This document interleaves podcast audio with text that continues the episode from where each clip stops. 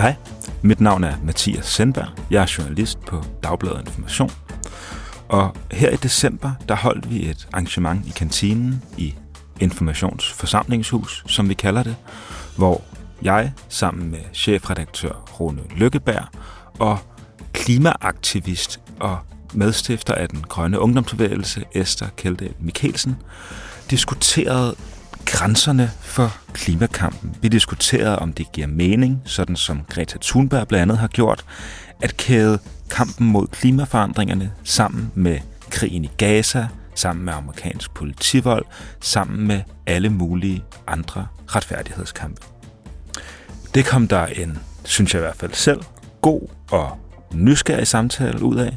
Vi blev ikke nødvendigvis enige, men vi blev måske en lille bitte smule klogere. Det gør du måske også. I hvert fald så skal du have god fornøjelse med at lytte.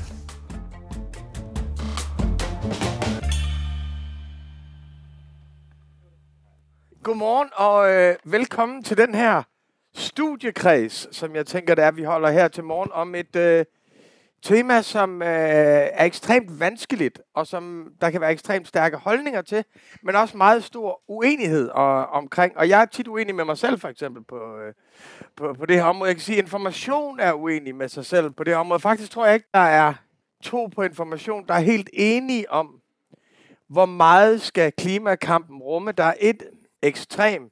Øh, I den her diskussion er alle ekstremer gode, men et, der er et ekstrem, som er, at klimakampen skal være ren, appellere til alle, hævet over politik. Vi har nogle fælles målsætninger, alle skal inddrages.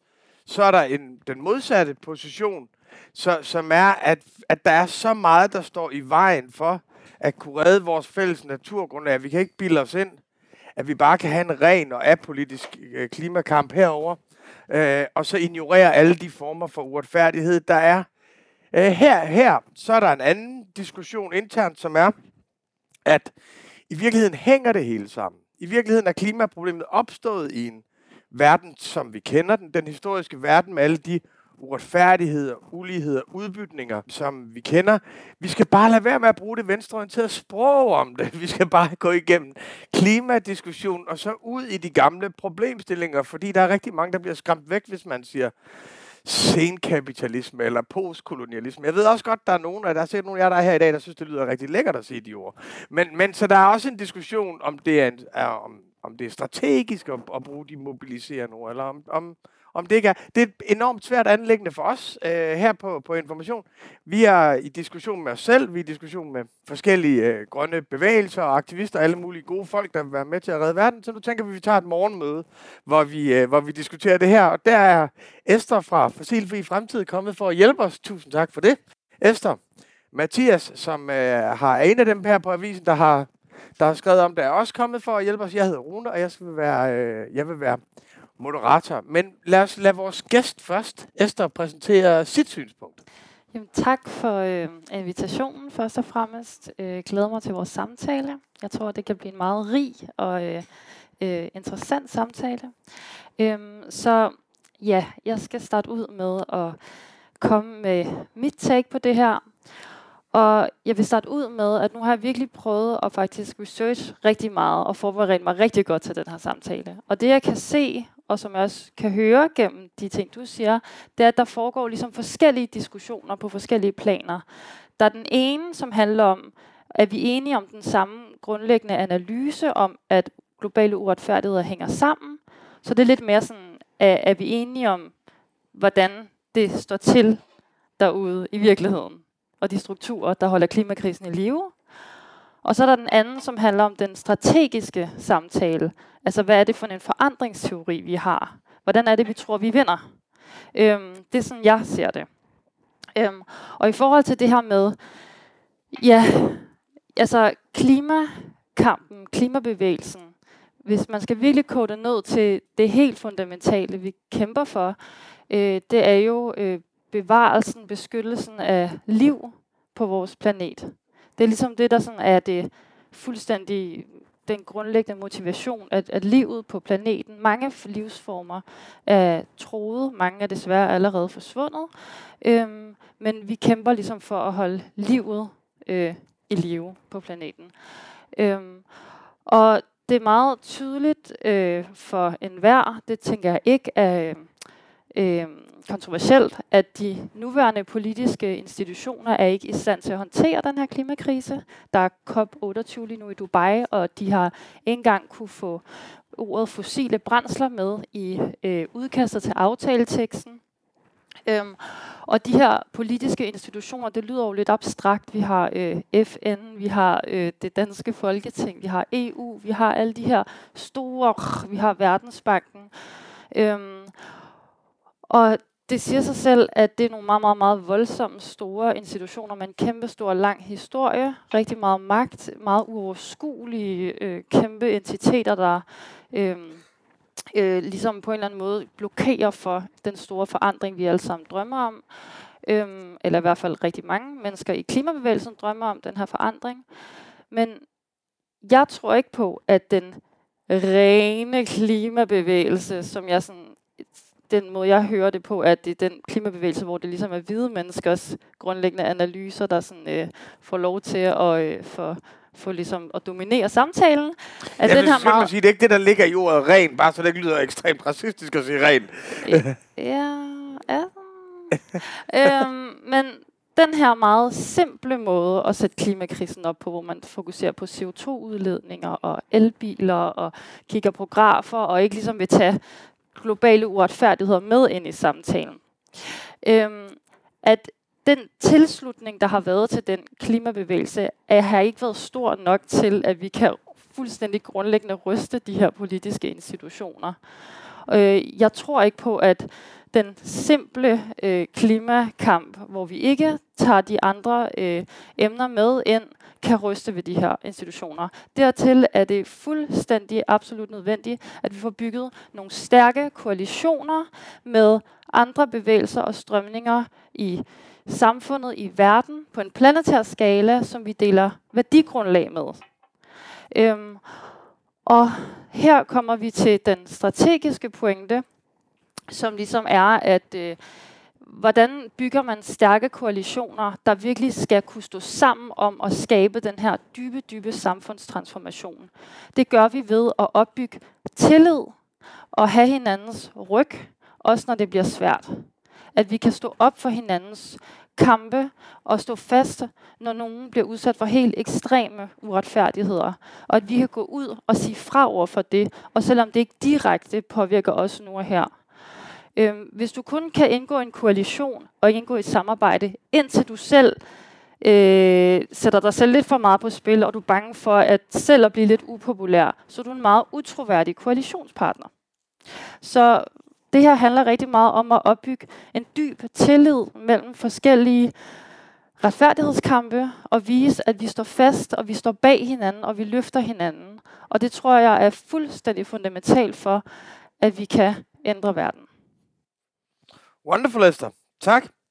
Øh, er der, har du opklaret spørgsmål, Mathias, eller vil du fremlægge dit synspunkt? Nej, ikke nødvendigvis, men jeg synes, at det er en, øh, det er en god og meget meningsfuld distinktion, du laver, altså mellem det strategiske og det analytiske niveau. Altså dels vores forståelse af, øh, i hvilken grad, og, eller hvorvidt og i hvilken grad globale uretfærdigheder hænger sammen med klima, og så hvad det strategiske, øh, hvad der er strategisk fornuftigt. Og især i det sidste er jeg blevet meget mere i tvivl om, hvad det rigtige er på det seneste. Det skal også siges, at det er ikke første gang, Esther og jeg diskuterer det her. Jeg tror, det var for et par år siden, der skrev Esther en kronik sammen med Selma Montgomery her i avisen, om, hvor hun ligesom beskriver, hvad hedder det, europæisk kolonialisme som en form for sådan urbegivenhed i klimakrisen. At nogle af de ting, der drev den, så den vestlige træng til underlægelse af naturen osv., det er det, der stadig ligesom er motoren i klimakrisen i sin forstand. Er det ikke en rimelig gengivelse?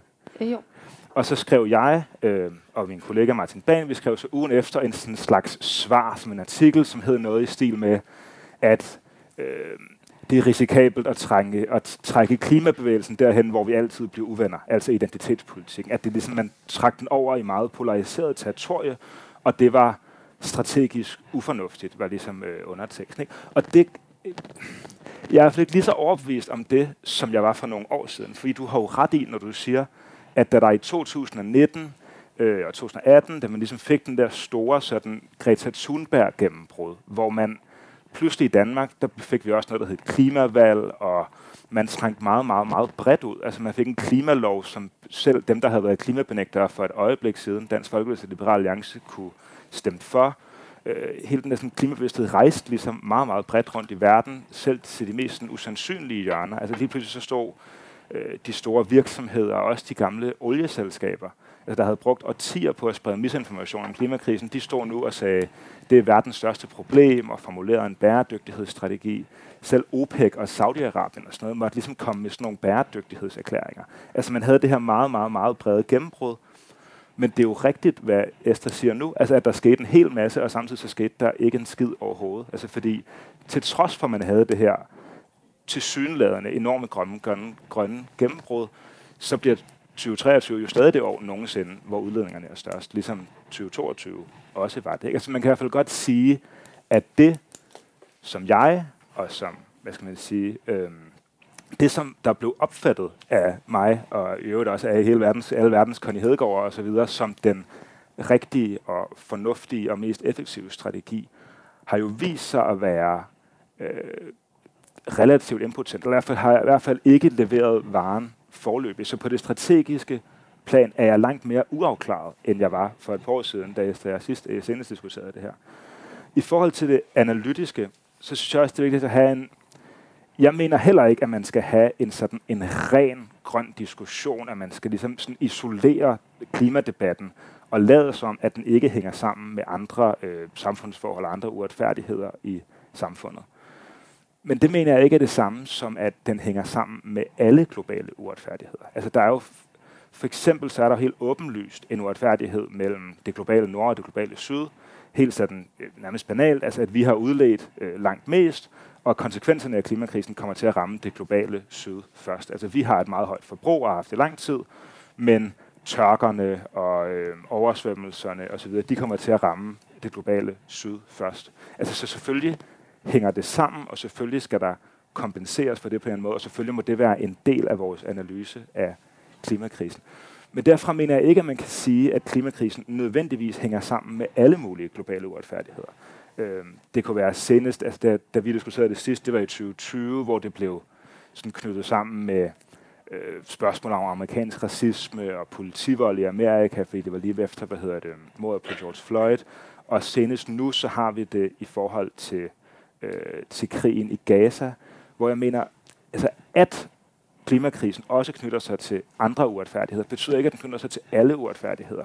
Og jeg ved ikke, om det er Hvad skal man sige, jeg er meget uafklaret om, hvad der er klogt at gøre, men om det er, hvad skal man sige, om vi ender med at få en forkert analyse, hvis vi ser hele klimakrisen gennem en eller anden prisme af øh, kolonial undertrykkelse, og prøver at pakke det hele ind sammen, om vi så får et klart billede af, hvad det egentlige problem er, og bekæmper den rigtige fjende, eller hvad man skal sige.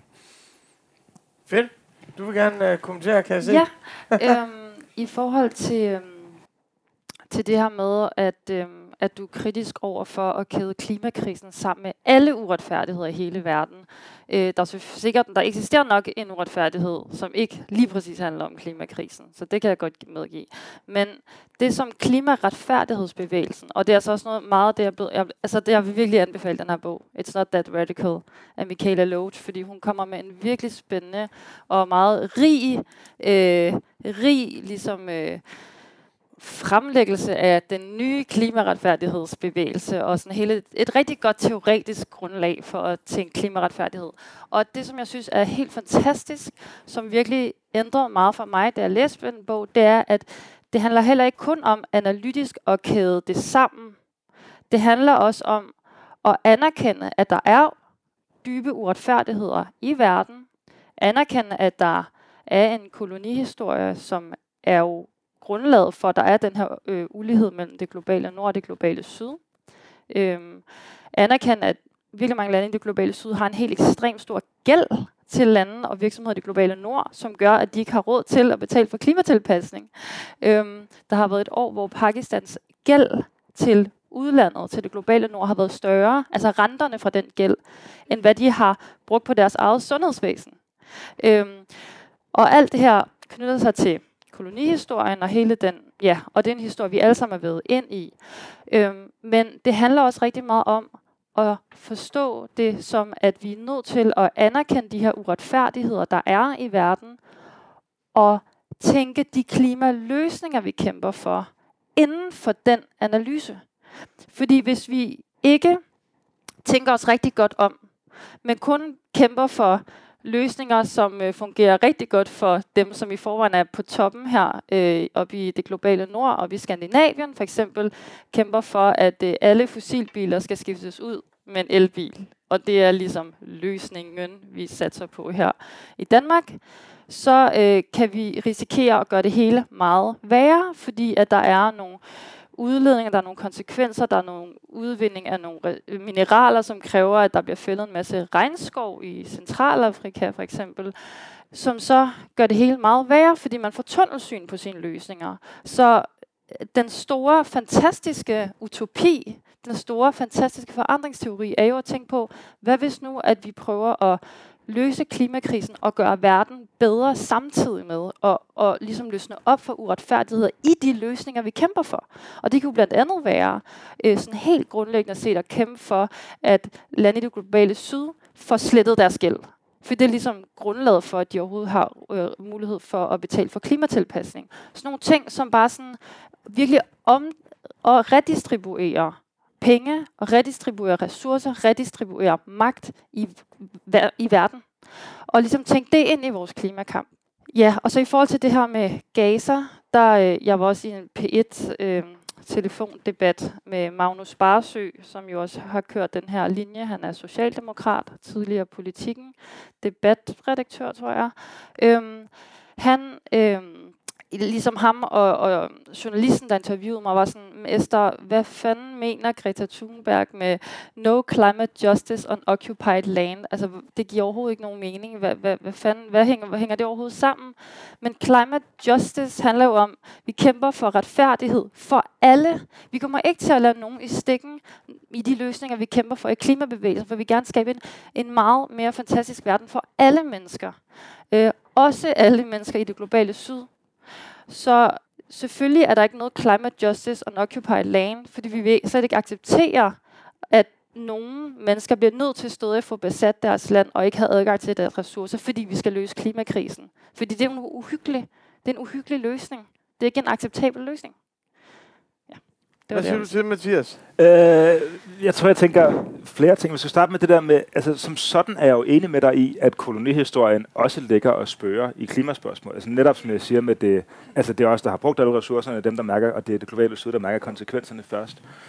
Men jeg kan også godt være bekymret for, at man, øh, at man har svært ved at hvad skal man sige, fange problemets karakter, hvis man ser det hele gennem kolonihistoriens prisme. Altså fordi det er jo også rigtigt, at Kina nu er langt den største udleder af verdens lande. Altså at et land, der hvad hedder det, ikke tilhører det globale nord, ikke er sådan bundet af vestlige værdier, og i øvrigt ikke har været sådan øh, koloniseret i, som, som vi opfatter som traditionel forstand i hvert fald, at det er nu den største udleder. Og jeg tror heller ikke, at noget af det, der driver et problem, nødvendigvis er, hvad der vil være øh, rart eller mest behageligt for os i nord. Altså det er det jo også. Vi vil gerne have elbiler, og vi vil gerne kunne leve, altså have den rene samvittighed af at leve i en grøn verden, samtidig med, at vi ikke behøver at øh, gå på kompromis med nogle af vores komforter. Men for mange steder i det globale syd, hvad skal man sige, stiger udledningerne jo. Og det synes jeg i øvrigt er rimeligt, men de stiger jo meget mere markant, end de gør i Vesten. Altså når øh, inderne gerne vil bygge en masse fabrik, koldrevne fabrikker, eller når brasilianske landmænd gerne vil rydde regnskov for at drive kvæg, eller når kineserne gerne vil have en endnu større middelklasse, hvad hedder det, øh, fossildrevet middelklasse. Altså, om, om vi kan forstå den del af, hvad hedder det, den del af krisen korrekt, hvis vi ser det hele gennem, hvad skal man sige, sådan en kolonihistorisk prisme. Øh, I forhold til det med Gaza, så er jo som sådan enig i det. Jeg, jeg mener også, at det er fuldstændig uhyrligt, det der foregår i Gaza. Og jeg mener også, at det er fuldstændig uhyrligt, det der foregår i Dubai sideløbende. Men jeg har stadig meget svært ved at se, hvad sammenhængen er, og hvorfor det er, øh, når jeg siger, hvad der foregår i Dubai, så er det selvfølgelig i koppen. Hvad hedder det? Altså, hvad, der, øh, hvad sammenhængen mellem de to er, og hvorvidt det er meningsfuldt. Ikke nødvendigvis strategisk, men også sådan analytisk at tænke de to ting sammen? Ja, altså, øhm, jeg er enig i, at det nogle gange kan man godt være sådan, what har det nu noget med hinanden at gøre, når nogen kommer med et eller andet, og så bliver man helt forvirret, for det har man ikke lige hørt før. Men den tilgang, jeg plejer at tage, det er, at så prøver jeg faktisk at sådan undersøge, hvad er sammenhæng, hvad er det for nogle argumenter, hvad har folk skrevet om det her, øhm, og går, tager sådan en meget nysgerrig tilgang til, til emnet. Øhm, og det er det, jeg synes også er meget sådan, i forhold til det her med kolonihistorien og ja, Europas historiske ansvar og øhm, ja, den skyld, vi på en eller anden måde historisk har for klimakrisen, at, at det, som ligesom må være øh, konsekvensen af det, er ligesom at anerkende, at vores egen arrogance og selvfedme kommer ikke til at løse det her, fordi det foregår inden for et mønster, som faktisk gør verden værre, så derfor er det meget vigtigt ligesom at træde tilbage og lytte og være nysgerrig på perspektiver fra øh, den globale majoritet, som jo har øh, masse. Jeg har lige lyttet til en rigtig fed podcast øh, med Amitav Ghosh, en indisk øh, forfatter, som har skrevet en bog, der hedder The Nutmeg's Curse, der øh, Øh, virkelig beskrive sammenhæng mellem kolonialisme og klimakrisen. Øh, virkelig, virkelig spændende. Øh. Men øh, det, jeg vil sige med det, er, at øh, jo, i forhold til Gaza, øh, der øh, er det jo kommet frem, at der er ekstremt store øh, fossile reserver, altså der er ekstremt mange fossile brændsler øh, i havet ude for, øh, ude for Gaza. Øh, og, og Israel har... Øh, allerede nu øh, indgået aftaler med blandt andet B P og andre store fossile selskaber og udstykket de her områder uden for Gaza, som er palæstinensernes land. Øh, så der er også en fossil brændsel-vinkel på den her konflikt, som er meget, meget uhyggelig. Øh, så der er sammenhængen. Og klimakrisen, jeg forstår meget klimakrisen som Det, det er et hybridfænomen. Det er et altomsluttende fænomen. Det er til stede i alting på en eller anden måde. Og jeg synes kun, det styrker klimasamtalen, og det kan kun skabe bredere koalitioner og skabe et bredere samarbejde mellem alle os i hele verden, der kæmper for en mere retfærdig verden. Hvis vi kan lave de connected dots og berige samtalen og komme ud af de her siloer. Fordi den her siloopdeling er uretfærdigheder, der er kvindeundertrykkelse, og så er der forurening, og så er der klima, og så er der biodiversitet, og så er der racisme. Den måde at dele tingene op, det er jo også den direkte vej til del og hersk for dem, som har magten lige nu. Og hvis vi ligesom nægter at spille med på den her silo-tankegang, men kan forene alle de her kampe, så består vi jo af langt størstedelen af jordens befolkning. Og tænk på, hvilken magt der er i det. Men det kræver, at vi forholder os nysgerrigt og tør at undersøge og også går ind i ting, vi synes er svært, og ting, når vi bliver provokeret over, og det er irriterende at blive konfronteret med, at man er hvid, og man har hvide privilegier og øv og alt muligt. Men så må man prøve at gå ind i det og være sådan, okay, hvad er det, det her handler om? Læse noget litteratur øhm, og prøve at ligesom, ja, blive lidt klogere. Ja, hvad hedder det? Det forstår jeg egentlig godt, altså at man gerne vil, at man, hvad skal man sige, som politisk engageret, og i klimakrisen, og klimakrisen har, dækker over et meget bredt felt, at man gerne vil bekæmpe alle mulige uretfærdigheder, eller uretfærdigheder alle steder. Og det er jo også rigtigt, at der er de der oliefelter uden for Gaza, men ikke desto mindre har vi vel en, hvad skal man sige, en vis historisk erfaring for, at den, der nok vil være en konflikt mellem de to parter, uafhængigt af klimakrisen, at det også er en meget traditionel kamp om øh, territorie, hvad hedder det, og at Israel formentlig bruger utrolig mange flere penge på den krig, end de kan hente ind på, øh, på det oliefelt, der er derude. Altså, at klimakrisen hænger sammen med andre uretfærdigheder, er jeg som sagt relativt enig med, men om man, og når du simpelthen så siger øh, gældsernæring til lande i det globale syd, eller øh, ma- mere markant økonomisk omfordeling, eller nogle af de grundlæggende ting i vores økonomiske system, som driver det her, det er jeg da f- komplet tilhænger af, men også fordi jeg ser, at der er en meget øh, sådan indlysende og tæt forbindelse, eller sådan en konkret forbindelse til øh, problemet klimakrisen, som jeg synes er sværere øh, med de andre ting. Også fordi nu ser du det her med, at vi har et historisk ansvar og en eller anden form for sådan øhm, rimelig skam over, hvad, hvad der er sket med klimakrisen, som jeg grundlæggende set er enig med. Men det er måske, det perspektiv gør det jo stadig svært at rumme, at nogle af de ting, der driver det i dag, er, hvad skal man sige, øh, går hensidens hudfarve, eller øh, hvad skal man sige, det historiske ansvar, eller så videre. Hvordan skal vi så forstå, når den angolske regering gerne vil fordoble deres olieproduktion? Stil? Altså det gør det, det gør det sværere at rumme, hvordan klimakrisen tager sig ud i dag. Altså det der med, at man over de seneste syv år er, at Vesten blevet gradvist mindre dominerende i verden, men vi har en eller anden forestilling om, at, der, at deres, hvad skal man sige, at vores magt og indflydelse er større, end vi nogensinde har før nærmest. Men det er jo stadig by far, altså når du kigger på ressourceforbrug og udledninger per indbygger, så det er jo, altså ve- mennesker, der bor i vestlige lande, eller sådan i det globale nord, har jo by far et langt, langt, langt, langt, langt, langt højere C O to aftryk og aftryk på verden. Så det her med sådan at pege på andre lande i det globale syd, eller jeg ved ikke engang, om man ville kategorisere Kina som det globale syd, det, det, det er jo altid... Det vil de gerne altså, selv. Okay, men det, det var altid, når man laver sådan nogle... Det er meget vigtigt for dem selv at sige, at det, det er de selv. Øhm, men at ligesom pege på øhm, andre landes potentielt snarlige, ekstremt store udledning, det er jo noget, som der, det er sådan en historie, der hele tiden går igen i klimadebatten. Jeg tror næsten aldrig, jeg har holdt et foredrag, hvor der var voksne mænd til stede, hvor der ikke er en, der rækker hånden op sådan, ja, ja, ja, du siger, vi skal gøre noget, men tænk på Kina, tænk på Indien, de vil snart have lige så mange biler som os. Og så er det sådan lidt en, nå, okay. Men, men det er jo også lidt en whataboutism, faktisk. Fordi at det, det, det her handler om, øh, det er jo også det historiske ansvar. Og det er den udledning, vi har lige nu og her, som er den konkrete udledning, som er i atmosfæren lige nu og her. Og udledninger i atmosfæren er akkumuleret.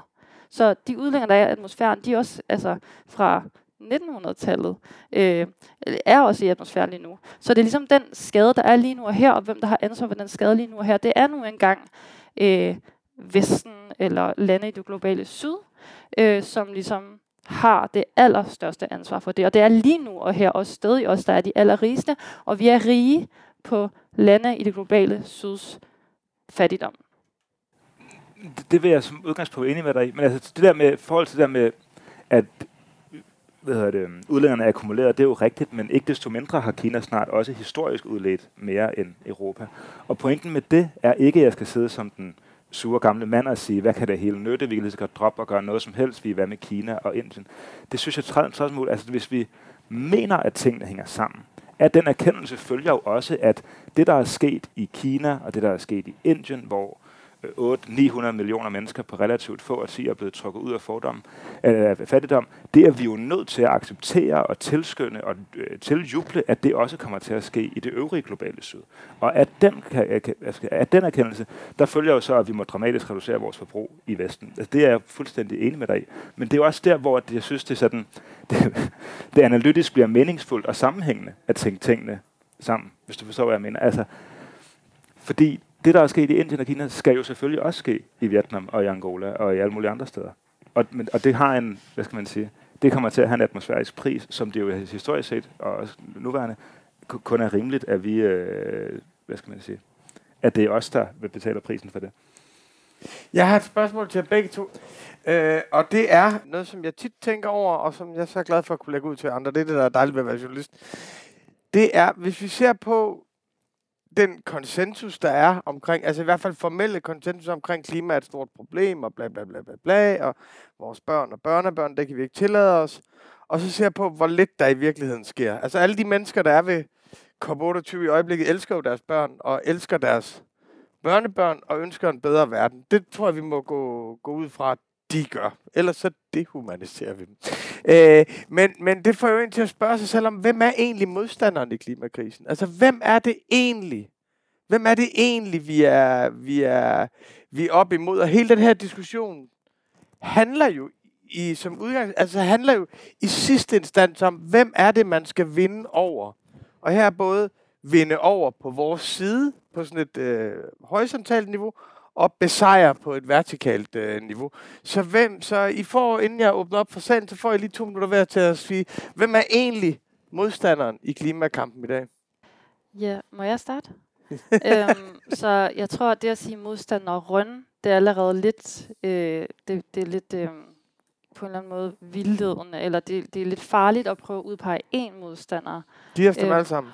Øh, fordi vi har jo både... Øh, øh, der sker jo lige nu et overforbrug af fossile brændsler, øh, og øh, det er vi alle sammen enige om. Øh, og øh, der er en fossil industri, som består af nogle meget konkrete virksomheder, som er, altså det er veldefineret, hvad for nogle virksomheder det er, som har nogle meget konkrete felter, de opererer på rundt omkring, som øh, lige nu har seksoghalvfems procent af de her virksomheder ekspansionsplaner.